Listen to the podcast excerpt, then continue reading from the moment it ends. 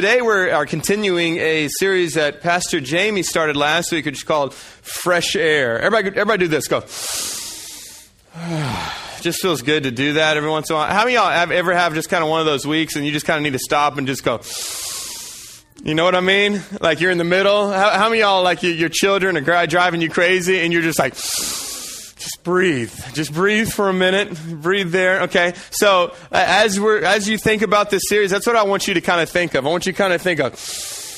Okay, our, our, our idea with this series is that uh, last week Pastor Jamie shared a, a, a, message called The Choice, which is that we really have a choice when it comes to being stuck in our lives. We all come in these phases in our lives, these seasons of our lives where we just feel like we're just stuck. You ever feel like that? Maybe you're in that right now. You just feel like, man, it's just monotonous. You just keep going through the same thing, and that can be your relationship with the Lord, your relationship with your spouse, your your your job. You just feel just feel stuck, and uh, in all of that, that God's desire is that we get unstuck and that we breathe fresh air. We, he talked about this place called the doldrums, which is the place in between where the, kind of the, the, the northern hemisphere and the southern hemisphere meet, and there's no air. There's no air, so you can't go anywhere. It's just you're literally stuck. And so we gave a, a, verse last week, which is kind of our theme verse. And if you have your notes, everybody hopefully should have some notes. If you don't have any notes, if you don't have any notes, raise your hand.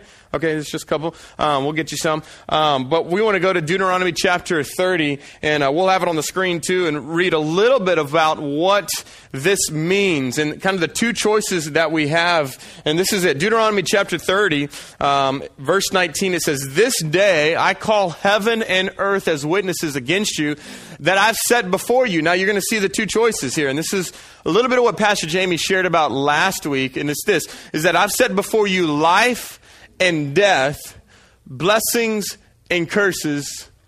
Now choose life. Now choose life. And so, what we're going to talk a little bit about today is that you have pretty much a choice. You have a choice to, to kind of stay stuck in these doldrums of what we talk about, which is, which is death and stuck and, and a place of curse. Or you can choose life, which is a place of, of fresh air and blessings. And we so desire for you to choose life. And so, we're kind of sharing four really fresh air principles. Last week, the fresh air principle was just to fall in love with Jesus. Really, it, this is, I hope, if anything, if you come to our Savior's Church for any duration of time, you're going to just find out that our sole main desire is for you just to love Jesus and for you to realize how much Jesus loves you. Um, really, you can't fall in love with Jesus until you come to the understanding of how much God loves you. And he loves you so much.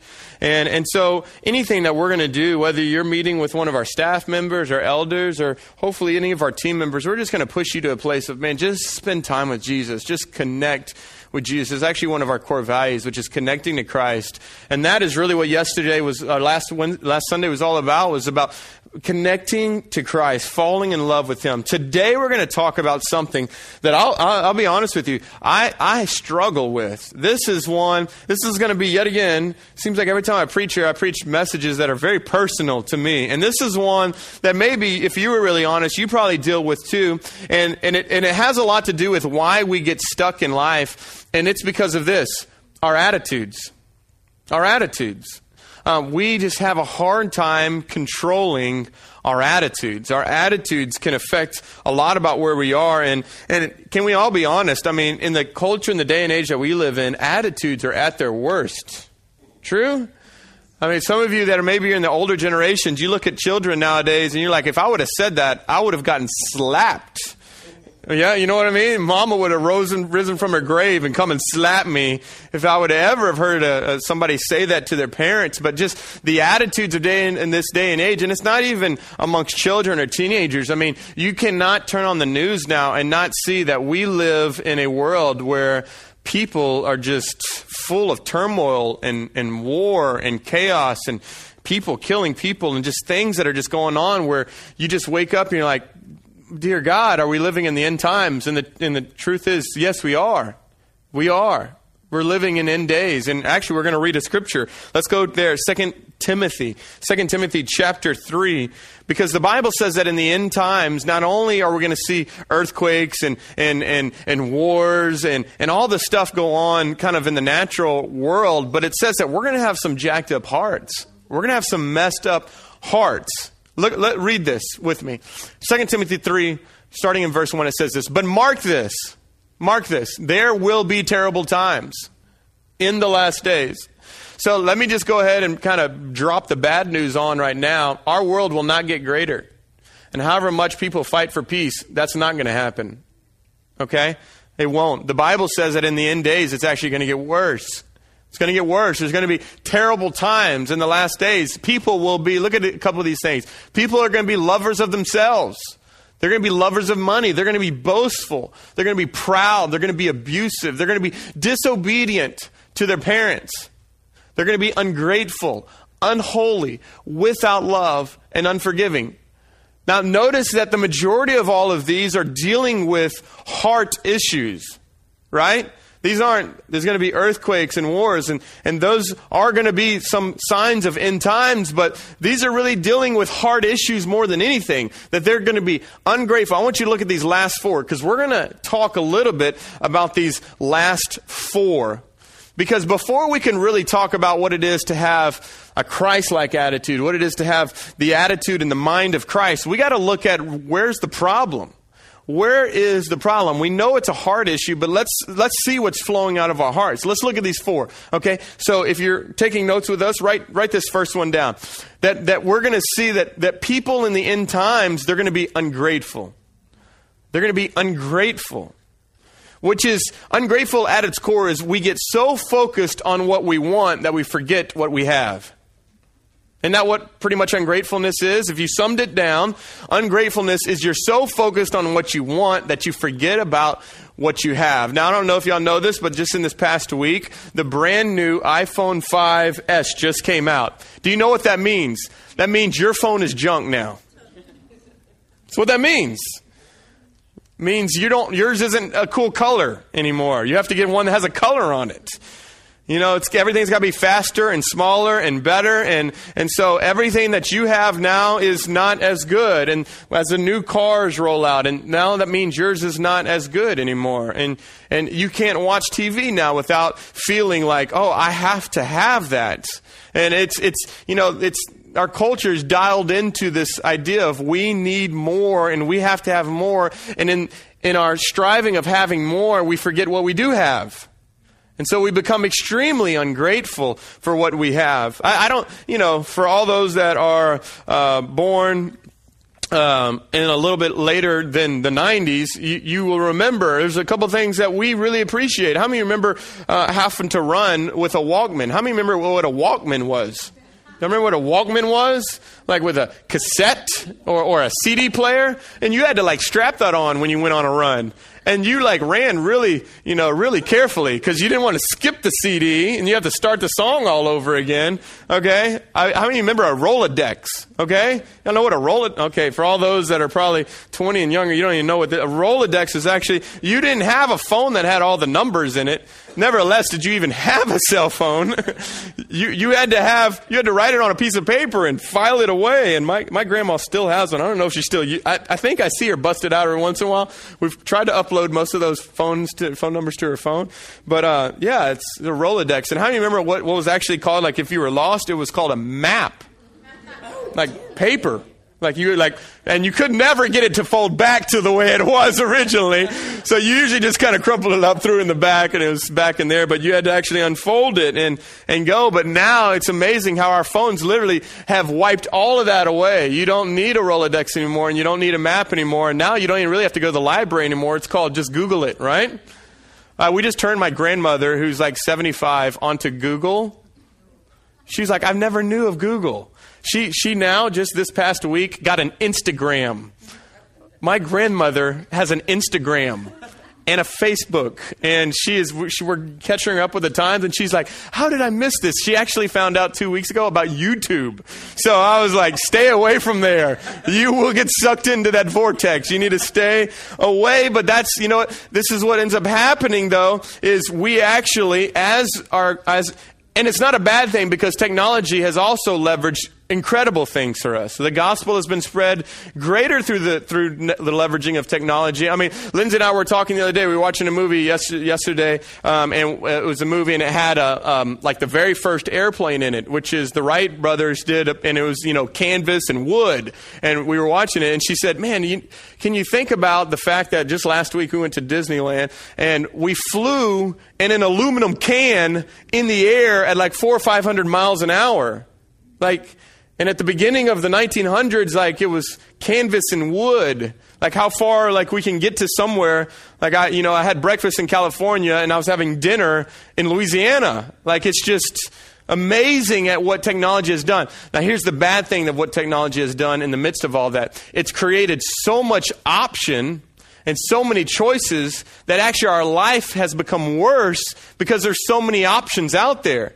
You know, before it was so simple. Was, do you want this or this? It's, it's black or white. There was six channels on the TV, and now you have a thousand channels. And what ends up happening, though, is in all that, it creates a culture of where you think you're entitled to things because of what technology and what our age has done, you, you feel entitled to have these things more than them being a luxury. Now it's a necessity, or what we think is a necessity. So actually, what we end up doing is that we end up becoming extremely ungrateful for what we have you know? And so uh, I, I, deal with this with our boys and you know i deal with this in my own heart a lot of times but i you know i'll do this with my boys all the time where if they go through these sa- these stages of like dad i gotta have this i gotta have this i'll do this very often is i'll bring them into their room and i'll open up their closet and i'll pick out a toy whatever toy it is and i'll pick out this toy and i'll say do you remember when you got this toy? And they're like, oh, yeah, last Christmas. Yeah. Do you remember how you begged me for this toy? Like it was the greatest toy on the planet. But you begged me and begged me for, yeah, yeah, yeah, yeah. Okay. When's the last time you played with this toy? And they have to think. And I'm like, exactly. Because here's the thing new things become old fast. New things become old fast. And what ends up happening is this unsatiable desire to have to have new things, which, come on, let's be honest, new things are very intoxicating. It's very, it's nice to have new clothes and new shoes and new stuff. It's great, and there's, there's nothing wrong with that. I just want us to set, I want us to come in here and speak the truth that if you have to continually have that, it's like drinking sand. You'll never be satisfied. You'll always have to have the newer and the better and the greater. And so what we do is we focus so much on what we want that we miss out on what we have. And can, can we be honest? We actually do that in our relationship with the Lord. We focus on so much of what we want God to do in our lives that we forget what He has done. Right? We forget what God has brought me from, what He's brought me out of. And so we're continuing. God, I can't wait till one day I'm like this. And God, I continue to fix this in me. And, and, and God is sanctifying you. And it's a lifelong journey. But can I just tell you, you're not where you used to be. Can we be grateful for that? I'm not who I used to be. And I'm so grateful for that. So ungratitude and being ungrateful. The other thing, number two, is, is unholy that, that in the last days people will become unholy. And that's not just outward, like drinking or cussing or, or sleeping around or doing just different things that we kind of, in quote unquote, look as unholy things. This is actually choices that you're making that are polluting your heart, that are polluting you. And that, that can be some of the smallest little details and the smallest little sins, but in those things, they are creating shame and guilt. And you maybe walk in here this morning and there's something that you've done this week that has created shame and guilt and you feel like you kind of walk in a little bit with your with your head down and and you know we say this a lot of times in our men's gatherings but you're only as sick as your secrets.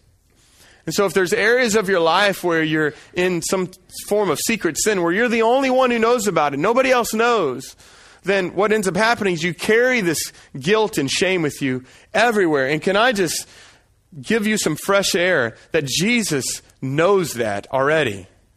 And He forgives you already. And there's grace and there's mercy and there's forgiveness in there. And you can walk in holiness. And Christ says, Be holy as I am holy. There's this desire for us to be holy and be, to be perfect. Now, will we be that? No, we will blow it all the time, but yet it's an attitude. It's an attitude of being unholy and having, making unholy decisions. The third thing is this unloving. Unloving. And before we can really talk about what it is to be unloving, let's talk about what it is to be loving. What is loving? Real love, at its core, is not about emotions or feelings. If, and if you've been married for any durations of time, you know that loving feeling wipes away pretty quickly. It, it, it, it erodes for a little bit. The, if it's built on emotionalism, that, that's not there all the time. You know, to truly love someone is to be unconditional. To, to I, I wrote it, this is the way that I wrote it down. Loving is intentionally choosing, caring, or helping someone despite the consequences it may have on you. That's real love. Real love is intentionally choosing to care or help someone despite the consequences that it may have on you. And we live in one of the most unloving ages because our love is predicated, to be honest with you, on does it benefit me? That's why we have the divorce rate continually accelerates and skyrockets all the time because at the core, we don't really mean till death do us part. We don't really mean in rich or poor. We don't, see, all of those marriage vows that we make are not contract vows, they're covenantal vows. Y'all know what that is? A covenant vow is no matter if you uphold your end, I'll uphold mine. But in our day and age, we view love as as long as you do what you say you're going to do, then I'll do what I say. But that's not true love. And in the, in the, in the end, it's actually very selfish love. It's motivated by self. And so we are going to create, and this is, you know, for all of us, we have to fight through these attitudes. If there's any attitude that I have to very, very carefully watch out for, it is this one to be very unloving, to be very hard at times, to not have any compassion or care. I don't know if any of y'all are like that. You know, you have your certain ways of how you do things, and when that's kind of messed up, it's just kind of hard for you to, to think any other way. Or to be in relationship with someone who just thinks totally different than you.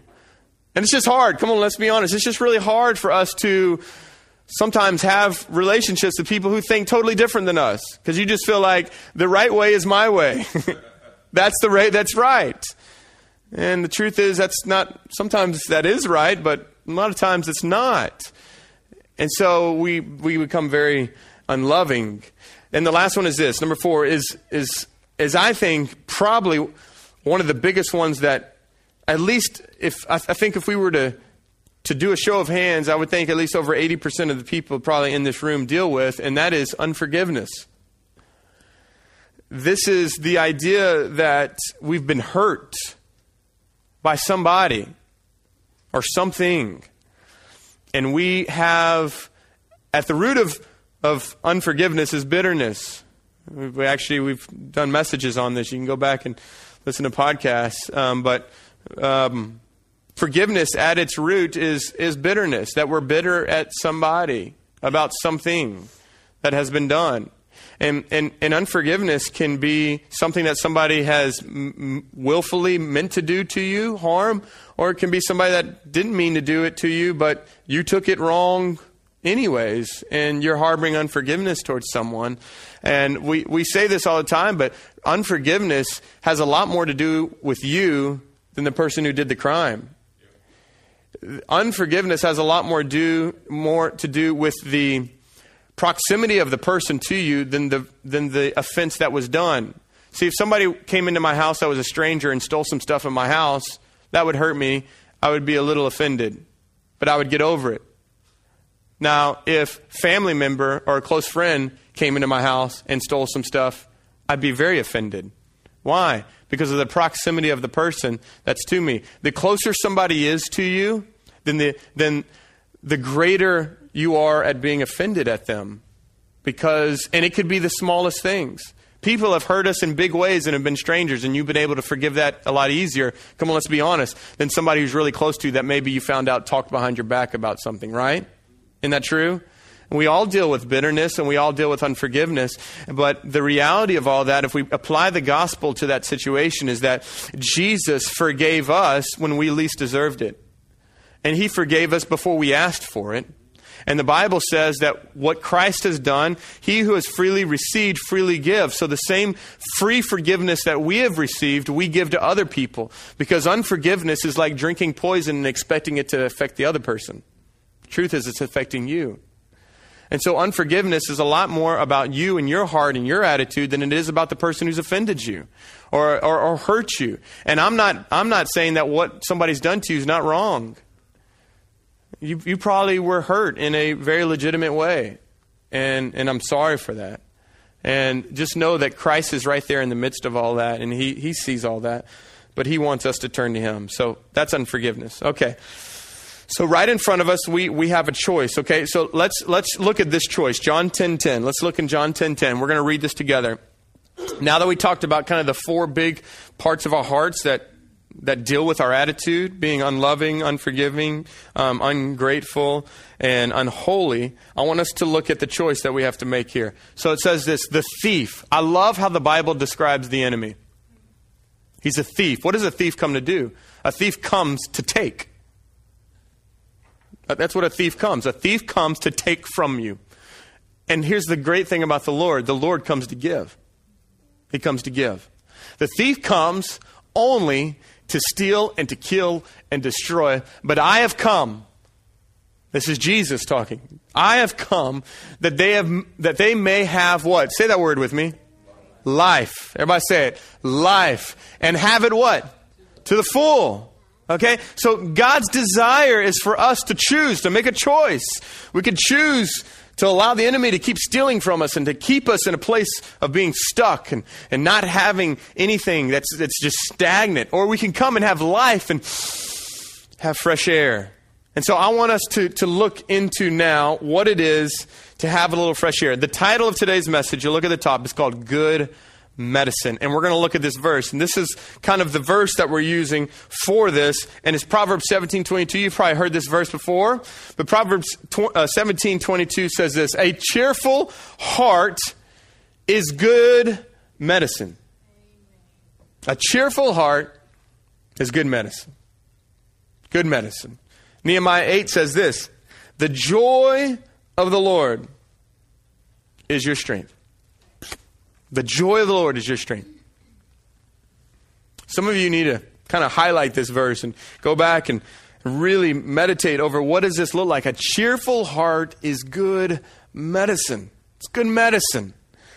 And the joy of the Lord is our strength. So we're going to take a look at I gave y'all four uns. Now I want to give y'all kind of four principles, four things that really are going to allow us to not live stuck in our attitude specifically. So, number one is this write this down. We got to make the choice every day. We got to make the choice every day. Now, I think actually the wrong thing was underlined here. I don't think it should be make the choice. I actually think the thing we should have underlined here was every day. Because I think a lot of people don't mind making the choice. I just don't think they like to make it every day. So they like to make the choice on Sunday, but not on Monday and Tuesday and Wednesday when it really needs to apply the most. And a lot of times when you have the opportunity to get hurt the most and have to deal with your attitude the most. It's easy to have an attitude, a good attitude at church. Unfortunately, you have to leave this place and uh, you have to go and face the real world and real people and, and real challenges. And so the first thing that we got to do is we got to make a choice every day. And can I say this? When it comes to your attitude, you've got to make a choice. You've got to make a choice. There is a choice that you're going to make. And, and here's the reality of this. You might want to write this down. Life is 10% of what happens to you and 90% on how you respond to it. Life is 10% of what happens to you and 90% of the way that you respond to that life and to what comes your way. Um, you know, I'll be honest, every time something bad happens to me, I want to justify why I'm in a bad mood. You know, so somebody's like, dude, what's the deal? And then you want to kind of go off and go, well, if it's just been one of those days, and you kind of want to just begin to tell everybody why it is okay for you to be pissed off. Right? So you're like mad at the world, mad at your spouse, mad at, you know, and it was never your spouse or your kid's fault. It was maybe something that happened on, on like work or whatever, but you come home and man, you just, everybody knows you got a bad mood. That you're that you're just you're hacked off at the world. And we seem to want to justify that by what happens to us. But if life is 10% of what happens to us and 90% how we respond to it then how we're respond, re- responding to it shows a lot more about where our heart is right the fact that whatever that is is causing this to come out of me is showing uh, exposing this area of my heart that jesus needs to deal with um, Let's, let's look at this verse and then, um, and then we'll talk a little bit about this. Hebrews 12 1. Hebrews 12 1 says this Let us, that's all of us, throw off. Everybody say, throw off. If you can see that, un- underline those two words. Throw off. This, this means there is a responsibility that we have to have in this process. It's not just Jesus doing his thing, which he does, and Jesus works on us, but we, we are partnering with what Jesus and the Holy Spirit are doing in our lives. And so we're, we're throwing off everything, everything that hinders, and the sin that so easily entangles. And let us run with perseverance the race marked out for us. So, I, have um, as, as many of you know, um, Lindsay and I uh, are hosting a 5K along with an incredible team and our church that has been such a blessing uh, to what all this God has done uh, through this 5K so far. We are already, just let everybody know, we are already the largest 5K in Jennings history already. We're still three weeks out, which is awesome. We're like 1,300 and something registrants.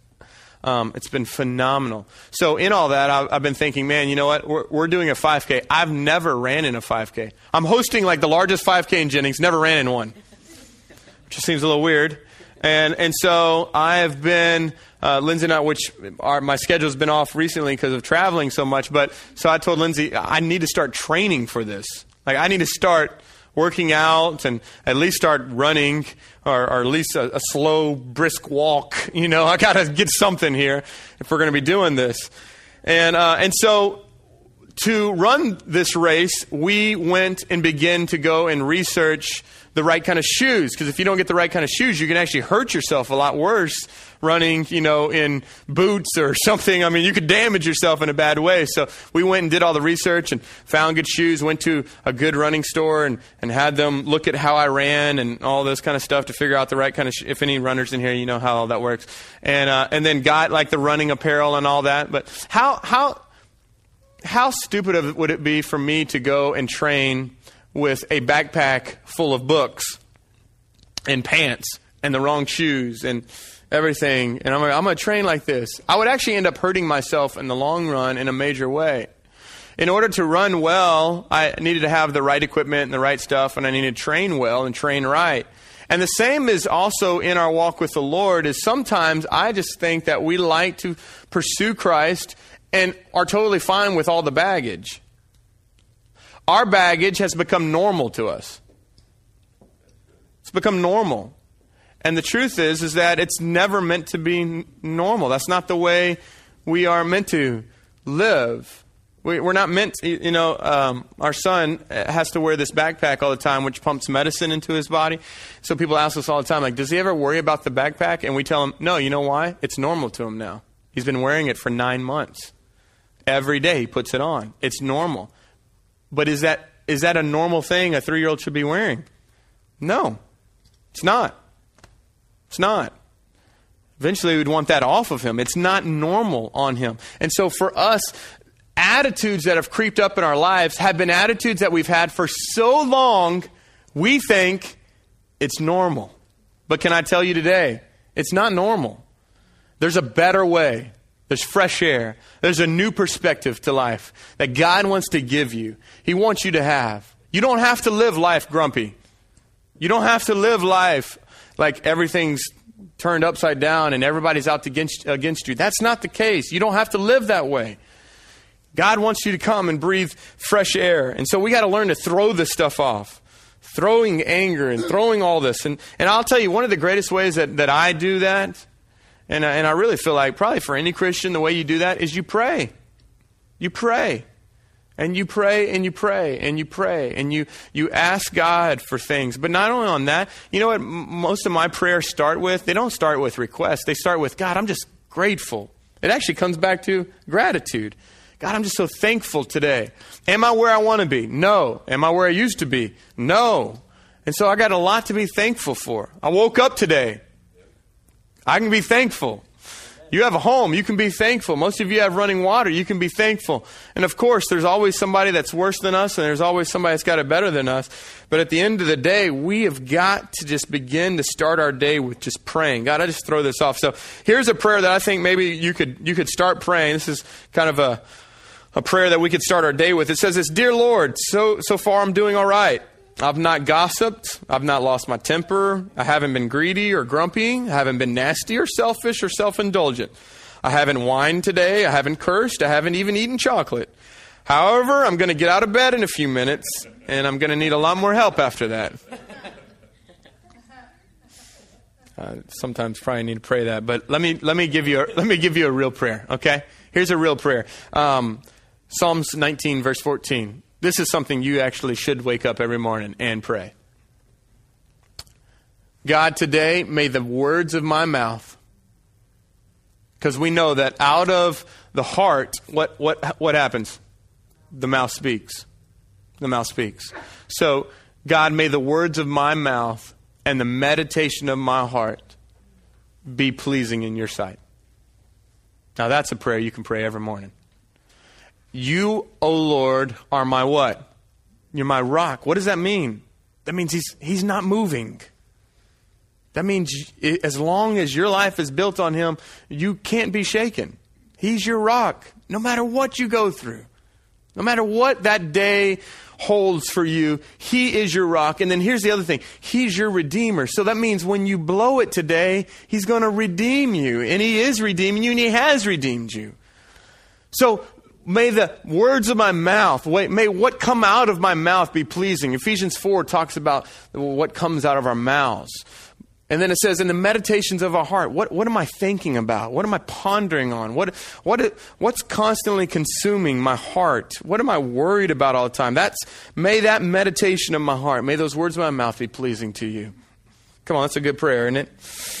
All right, so let's go on to number two. Number two is this so we got to make the choice every day. Every day you need to pray and ask God, God, give me your attitude. Number two, we got to develop a high appreciation for life. A high appreciation for life. And really, this is, this is how you view things. One of the greatest examples of this, aside from Jesus, Jesus is the, by far the greatest example of this. But the other person that I think right up behind Jesus in the Bible that had the greatest perspective and view of life was the Apostle Paul. This man was um, beaten and rejected and imprisoned. Uh, you know what? Let, actually, let me read uh, to you um, his kind of like his, I guess, what would be what has happened in his life. It's not in your notes, and you don't have to go there. I'll just read it to you. So I just want to give you a context of what this guy has gone through, and then we're going to share this verse of what he shares in, in response to all this that's going on. Listen to this. This is Paul. Five times I've received, this is Second Corinthians, if you just want to go look at it later, Second Corinthians 11. 24 uh, through 29. It says, Five times I've received at the hands of the Jews 40 lashes less one. Y'all, y'all know Jesus got beat with the whip 39 times. Y'all know that? Paul got that five times. Five times. So five times 39. Um, I don't know what that is. All right. Uh, three times I was beaten with rods. Once I was stoned. Okay, that's with real stones. Um, three times I was shipwrecked. You would think, okay, I don't know about y'all. You go on a plane, the plane crashes, you go, I'm not flying anymore, right? Okay, no planes in those days, there were ships. Okay, he goes on a ship, the cruise line sinks, and the brother goes on more ships, and two more sink. Okay, we're not. I want us to put in perspective th- some things that have gone on. You know, you get in a car accident, come on, how many you know you get back in the car, you're a little more skittish? With kind of doing that. So this guy's three times he's he was shipwrecked. A night and a day I was adrift at sea. Literally, a night and a day he was floating in sea. On frequent journeys, I was listen to this. I was in danger in rivers. I was in danger from robbers. I was in danger from my own people. I was in danger from Gentiles. I was danger in the city. I was danger in the wilderness. I was danger at sea and danger from false brothers. His brother's in some danger.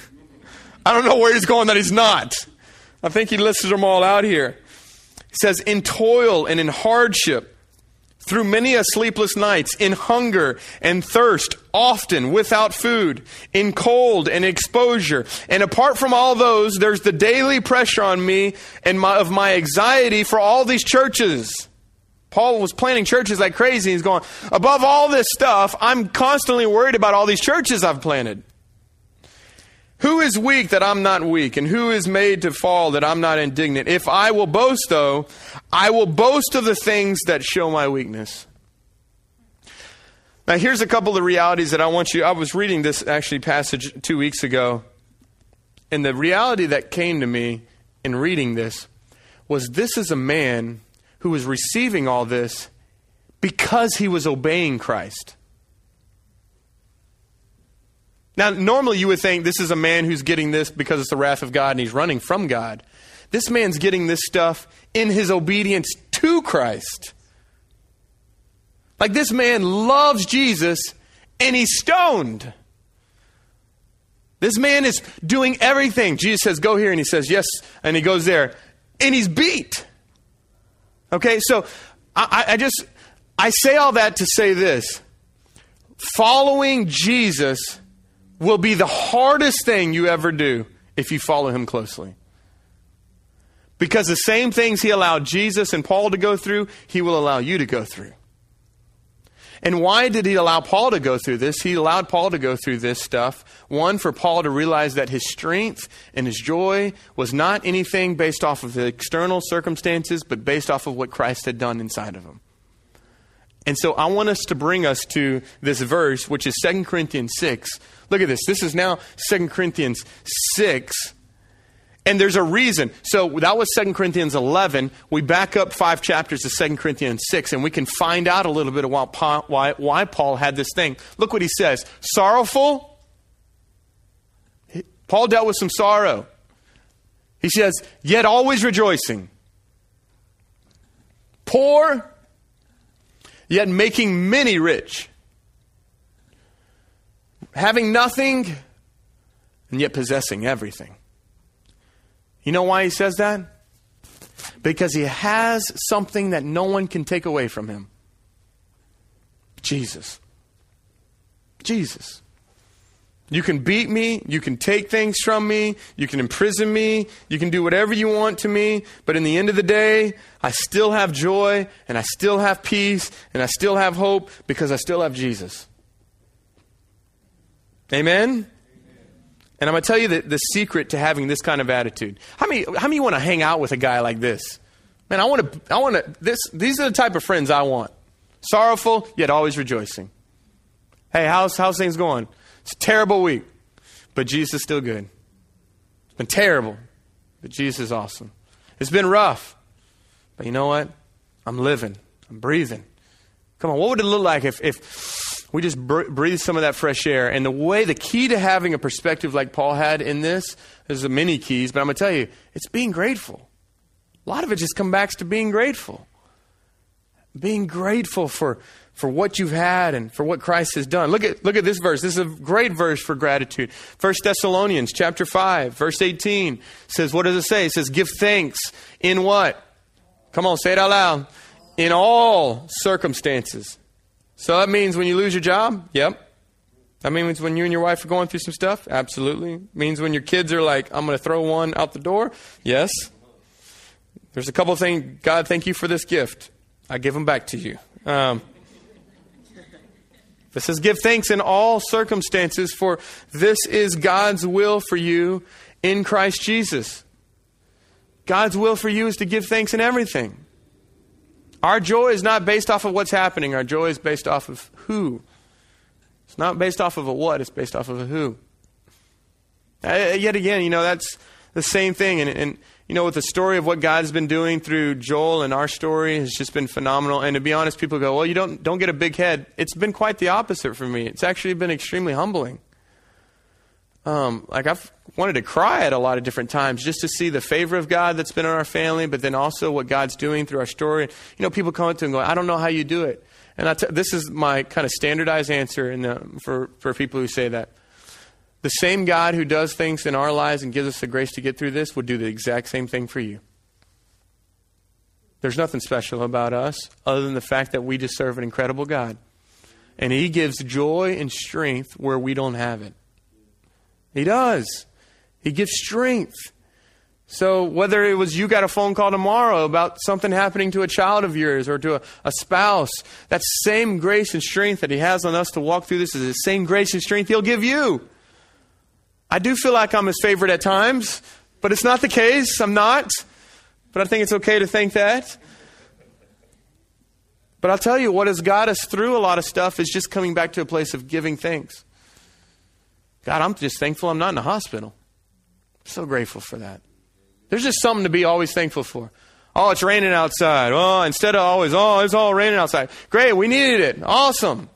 Oh, it's bright, all bright and shiny outside. Great, we need some sun. Uh, you know, there's always a way that you can look at things and be grateful for it. Oh, I don't have air conditioning, but you got a car. Come on, right, Seymour? Right, okay. So, there's always something to be grateful for. Okay? There's, there's no reason for us to always be depressed. I mean, okay, anyways. So we want to have a, a, high appreciation for life. Number three is this find something, and these two words are definitely underlined right. Find something positive in everything. Because here's the truth you got to go look for it sometimes. you got to go find it. Come on, I mean, you know when all hell is breaking loose and life just seems dark and all this stuff, it's kind of good things are just not right there. Like you got to kind of go find it. You got to go look for it. You got to go search for it. You got to ask God, God, show me something. But you got to find something positive in everything. Philippians 4 8, let's look at this. It says this. It says, Finally, brothers, whatever is true and whatever is noble, whatever is right, whatever is pure and whatever is lovely and admirable, if anything is excellent or praiseworthy, think about those things. These are the things that should be flooding our hearts and our minds, things that are noble and true and right and lovely and pure and admirable and excellent. And if it's not those things, stop thinking about them. Now, I know that that's a lot easier said than done. Right? I mean, eh, you got to fight for this. Because the enemy wants to continually plague your mind about all the things that you're anxious and worried about. So you're constantly thinking about just stuff that's going on. And what is this? And what is this? And this relationship and this thing and this stress and this anxiety. And, and i just want you to breathe some fresh air today and go listen let's just think about what's true. A lot of things that we're thinking about is gossip or false or lies. God's saying listen think about what's true. And, and a part of this is you got to retrain your mind. And i'll say where you got to retrain your mind the most. You got to retrain your mind when it comes to people. Because when it comes to people, there's always going to be two sides. There's always something bad in somebody. Okay? You know, Lindsay and I used to say this. We'd laugh about it because when we when we were doing premarital counseling, we've been married for ten years now, and we did premarital counseling, and our premarital counselor sat across with us and said, like, when y'all fight, like, what happens? And we looked at each other, and we looked at him. We kind of smiled. and We are like, we don't fight. And I'm sure the counselor was like, but that was just the truth. We just we really didn't. And then we got married, and then we found out that we were both sinners. Um, and then we both found out that we have children that are sinners, and then we multiplied those by three. And so now we have a lot of sinners in a home, and it creates for a lot of conflict and tension and sin and, and forgiveness and repentance. And in all of that, we have to retrain our mind uh, when it comes to people because there's always something bad in each of us but at the same time, there's always something great inside of each of us. And our, our desire, really, I'll be on, our desire is we hope to continually see the potential of God in your life and call that out. You go to some churches and they're constantly calling out the things that you don't do well. But the truth is, you already know about that. Right? You walk in here and you know what you struggle with, okay? And God knows that. We want to pull out what you are not thinking about, which is the potential of God in your life. The destiny of God on your life. What you could do.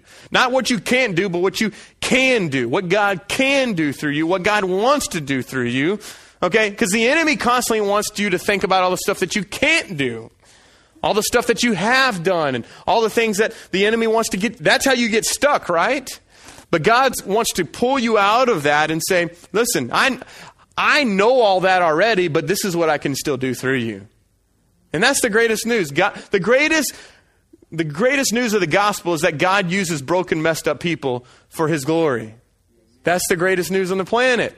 That you don't have to be perfect. That you walk in here and go, Well, I'm not all perfect. Well, good. Welcome to the house of people who aren't perfect, people who need Jesus. Okay? That's why we worship. We come together because we're all imperfect, jacked up, messed up people who need Jesus. So we can worship together because we know the person right next to me, however may he may be faking it, he's jacked up and he's Jesus too. Okay? So we can, here's the deal. We can be very open about our problems because it's not a surprise to God. And it should really never be a surprise to each one of us that we struggle. That's life. And, and as long as we are on this world, we will struggle with sin and we will struggle with pride and all these uns. But that doesn't mean we have to stay there. I say this all the time. It's okay to not be okay, but it's not okay to stay there. So if you're not okay, that's okay. But it's not okay to continue to allow the enemy to keep you there as if it's branding you and identifying that that's just what I'm always going to be. Y'all with me here? Okay? So Jesus is here today and he's going, It's okay that you're not okay. Jesus came for sinners. So it's a good place to be. But he doesn't want you to stay there. He wants you to live holy and upright and pure. Amen. All right. Number four, last one. We're wrapping it up. So let's go through these. So make a choice every day. We've got to develop a high appreciation for life. We've got to find something positive in everything that we do. And then number four is we've got to turn everything over to God. See, you can still do all these things, developing a high appreciation for life and, and being grateful and finding something positive and making the choice every day. But uh, the reality of all of that is going to come down to the fact that problems will still come. You still may get a call this week that may alter your life. That's just the reality of it. You know, you can eat healthy your entire life and cancer don't care about that. They don't care. Still invade, still do its work. Disease is still there. We live in a sinful world with sinful natures and sinful people, and bad stuff still happens. So, the truth that we have to ground ourselves in is this we have to learn to turn things over to God because every day, every week, every month, every year, we're going to face some stuff that we weren't ready for. Okay? And so we have to learn to turn things over to God. The reason why most of us are stuck or unhappy is because we're trying to handle things on our, ourselves that God never called us to handle on ourselves. We're trying to do things that He wants to do, but we say, No, I got it. So let me read this verse to you Philippians 4 6. Don't be anxious about anything. Well, that sounds easy. Don't be anxious about anything. Okay, all right, I just won't be anxious about anything. But here, what does he say? But in everything, by prayer and petition, with what? Where's that? What's that word again? It just, man, just keeps kind of coming around, doesn't it? Being thankful and grateful, okay? So that's, it's even saying in the way that you pray, in the way that you pray, let your prayer be covered with thankfulness. And it says this present your request to God. So that means you can come to God and tell Him what you need. Amen. That's okay. Okay? It's not like, oh, I feel like I'm being selfish. No, God's asking you to do it. Come to me, but come to me with gratitude. But come to me and tell me what you need. Don't be anxious. Let me know that. And it says this, and this is what's going to happen. The peace of God, the peace of God, which transcends all understanding, will guard your hearts and your minds in Christ Jesus. It'll guard your heart and guard your mind in Christ Jesus. Now, y'all remember the prayer that we said we need to pray in Psalms 19? May the words of my mouth and the meditation of my what? of my heart, okay? Right? May it be pleasing unto you. This verse talks about our mouth and our heart because it says that when the peace of God comes, it transcends our understanding and it guards what? It guards our hearts. So prayer, covered with thanksgiving, petitions to the Lord of what we need, allows us to say, God, I don't know how to handle this.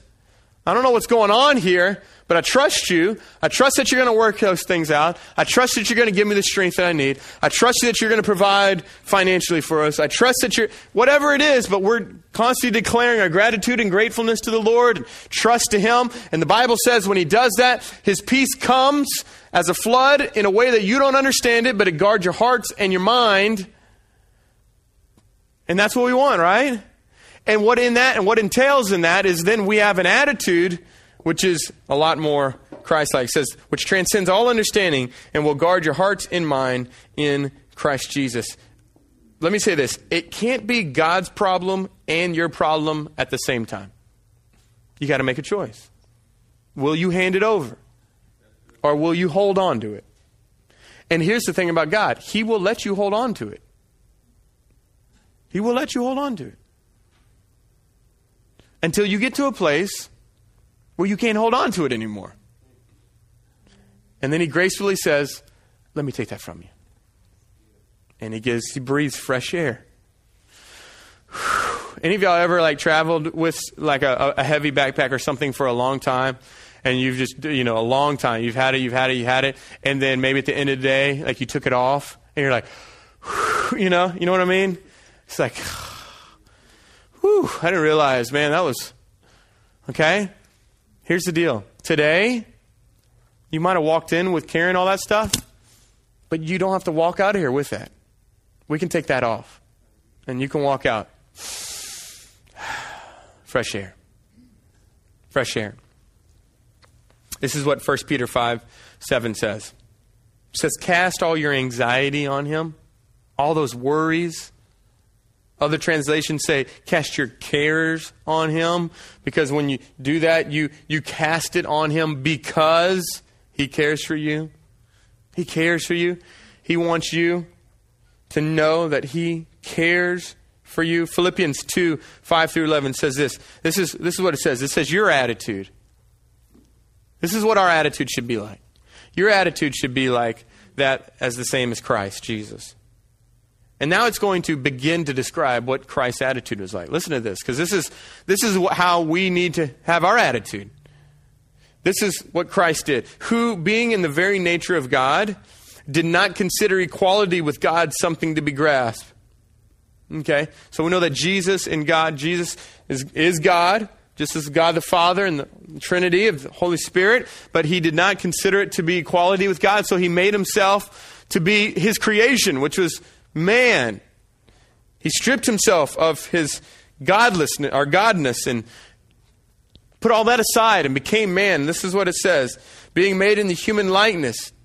Actually, let me say, he made himself nothing, taking the very nature of a servant, being made in human likeness, and being found in the appearance as a man. What did he do? Come on, say it out loud. He what?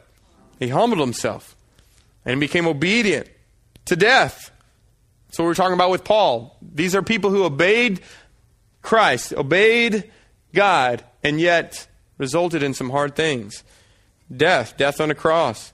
Therefore, because Christ has done all this, therefore God exalted him to the highest place and gave him the name that is above every name, and that at the name of Jesus every knee will bow in heaven and on earth and under the earth, and every tongue will confess that Jesus Christ is Lord to the glory of God the Father. Amen. So here is our fresh air principle for this choose a Christ like attitude. Choose a Christ like attitude. You have a choice death, life, blessing, curses, doldrums, fresh air. Choose life. Choose Christ like attitude. Choose that. It's a choice you're going to have to make. Tomorrow morning, you're going to have to make that choice. You're going to have to wake up in the morning and choose. Am I going to, am I going to have a cheerful heart that's like medicine? Or am I not? Which becomes actually poison to myself. Because the truth is, your attitude, however much it does affect other people, the truth is it affects you more than anybody else. Unloving, ungrateful, unforgiving, all of those uns, they do affect other people. They affect your spouse and your family. But the truth is, they affect you a lot more. And, and, and what Christ is coming today and he's saying is, I don't want you to have those.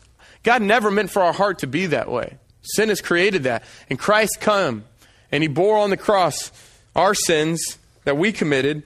And uh, we can come to Christ today. We can give him our failures and we can invite him into our life and you can be transformed into his likeness. You go, well, I can never have Christ, Christ's mind. Yes, you can because when you have the Spirit of God in you, what Christ have, you have. So we have total access to everything that Christ had, which is awesome.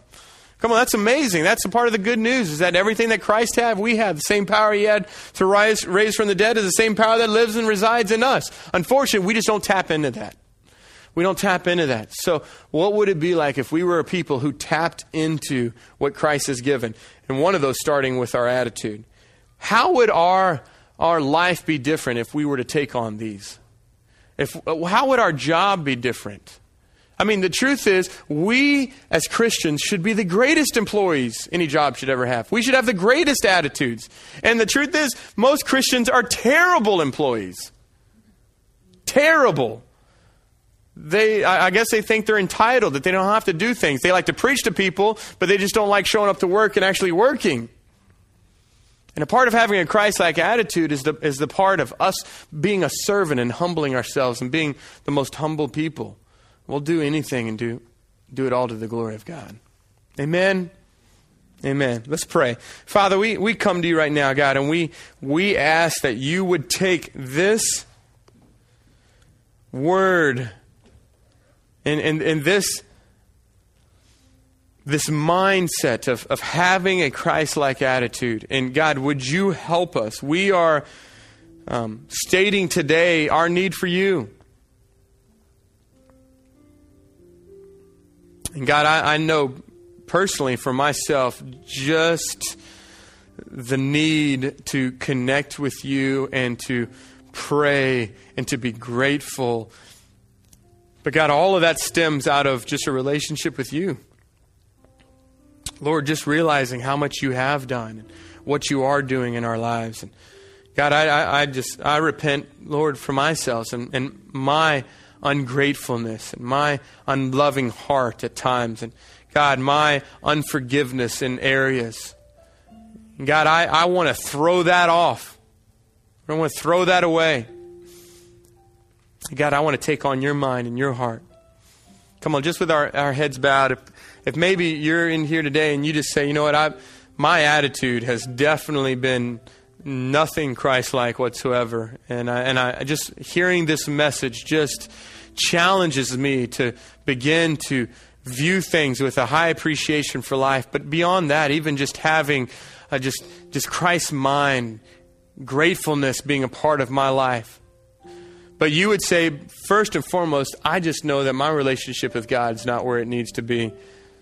I, I, maybe I haven't surrendered my heart and my life to Him, which is definitely the first way of us having a Christ like mind is understanding Christ, Christ, He's paid for everything. He's paid for your sins. He knows you need Him. He's just waiting for you. He's just waiting for you to choose life. And you say, you know what, today, Pastor Josh, I, I want to choose life. I want to choose Christ. If that's you, just right there where you are, can you raise your hand?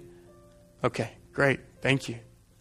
Awesome. Awesome for those that are here and you know Christ, you're saved and you're, you are, your justification is set. You, you know you're going to be with Jesus, but just lately you've just had a battle. Maybe you've just been stuck.